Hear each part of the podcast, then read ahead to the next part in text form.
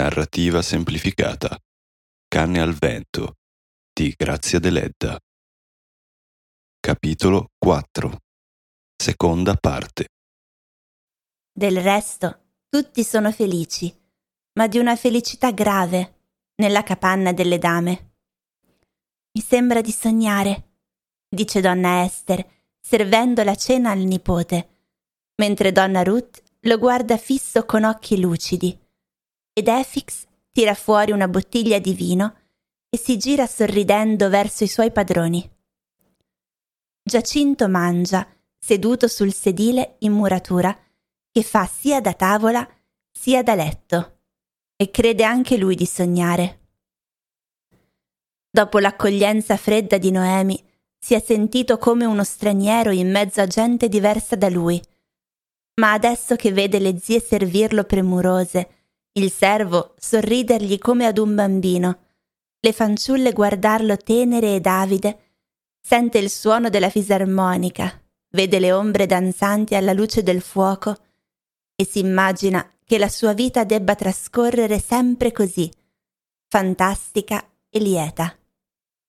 Bisogna adattarsi, dice Efix versandogli da bere. Guarda l'acqua. Perché dicono che è saggia?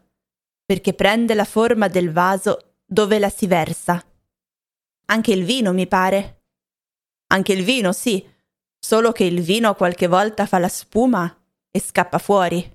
L'acqua no. Anche l'acqua si è messa sul fuoco a bollire, dice Natolia. Allora Grixenda corre là dentro, prende per il braccio la serva e la trascina via con sé. Lasciami, che hai? Perché manchi di rispetto allo straniero? Grixè, ti ha morsicato la tarantola e sei diventata matta? Sì, e perciò voglio ballare. Già alcune donne si sono decise a riunirsi attorno al suonatore, porgendosi la mano per cominciare il ballo. I bottoni dei loro corsetti scintillano al fuoco, le loro ombre si incrociano sul terreno grigio. Lentamente si mettono in fila, con le mani intrecciate e sollevano i piedi accennando i primi passi della danza. Ma sono rigide e incerte e sembra che si sostengano a vicenda. Si vede che manca il puntello, manca l'uomo. Chiamate almeno Efix. Grida Anatolia e siccome Grixenda la pizzica al braccio aggiunge Ah, che ti possa pungere una vespa. Anche a lui vuoi che porti rispetto? Ma al grido Efix è apparso e viene avanti battendo i piedi a ritmo di musica e agitando le braccia come un vero ballerino. Intanto canta A sa festa, a sa festa so andatu. Arrivato accanto a Grixenda, le prende il braccio, si unisce alla fila delle danzatrici e sembra davvero animare con la sua presenza il ballo. I piedi delle donne si muovono più agili, riunendosi, strisciando, sollevandosi.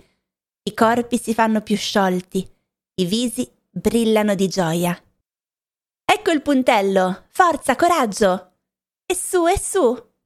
Un filo magico sembra legare le donne, dando loro un'eccitazione composta e ardente. La fila si comincia a piegare, formando lentamente un cerchio. Di tanto in tanto una donna si avvicina, stacca due mani unite le intreccia con le sue e i piedi si sollevano sempre più veloci, battendo gli uni sugli altri, percuotendo la terra come per svegliarla dalla sua immobilità. E su, e su! Anche la fisarmonica suona più lieta ed agile. Tutti sono corsi a vedere, e là, in fondo nell'angolo del cortile, Grixenda distingue i capelli dorati di Giacinto, fra i due fazzoletti bianchi delle zie.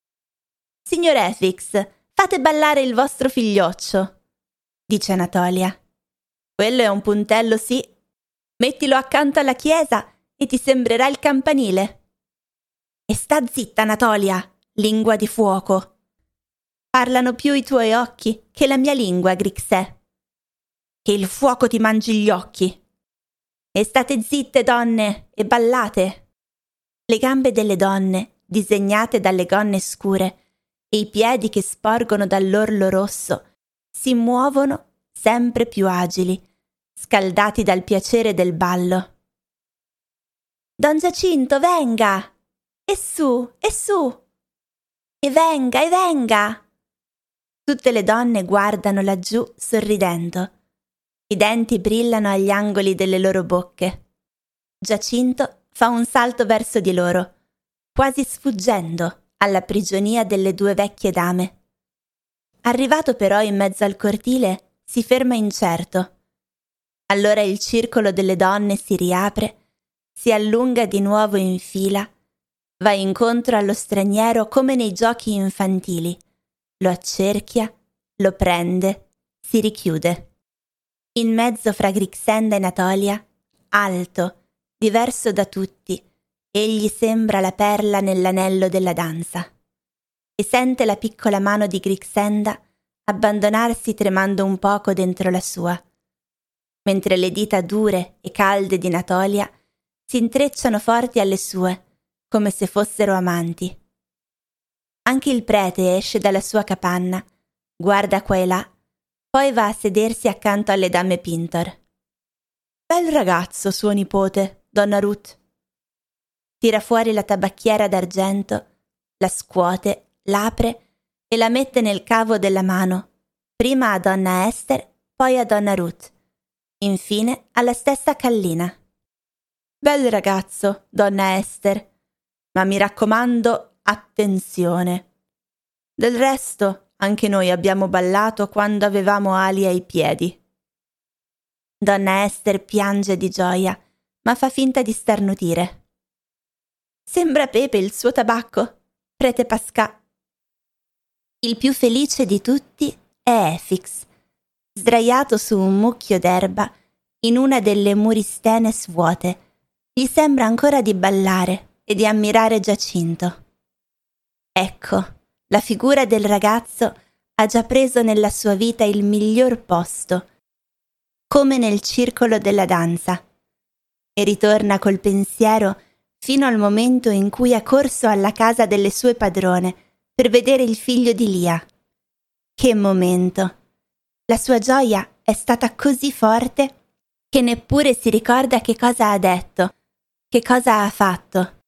Rivede solo la figura fredda e tuttavia inquieta di Noemi, seguirlo e dirgli, come in segreto, Andate su, andate alla festa. Andate, vi aspettano.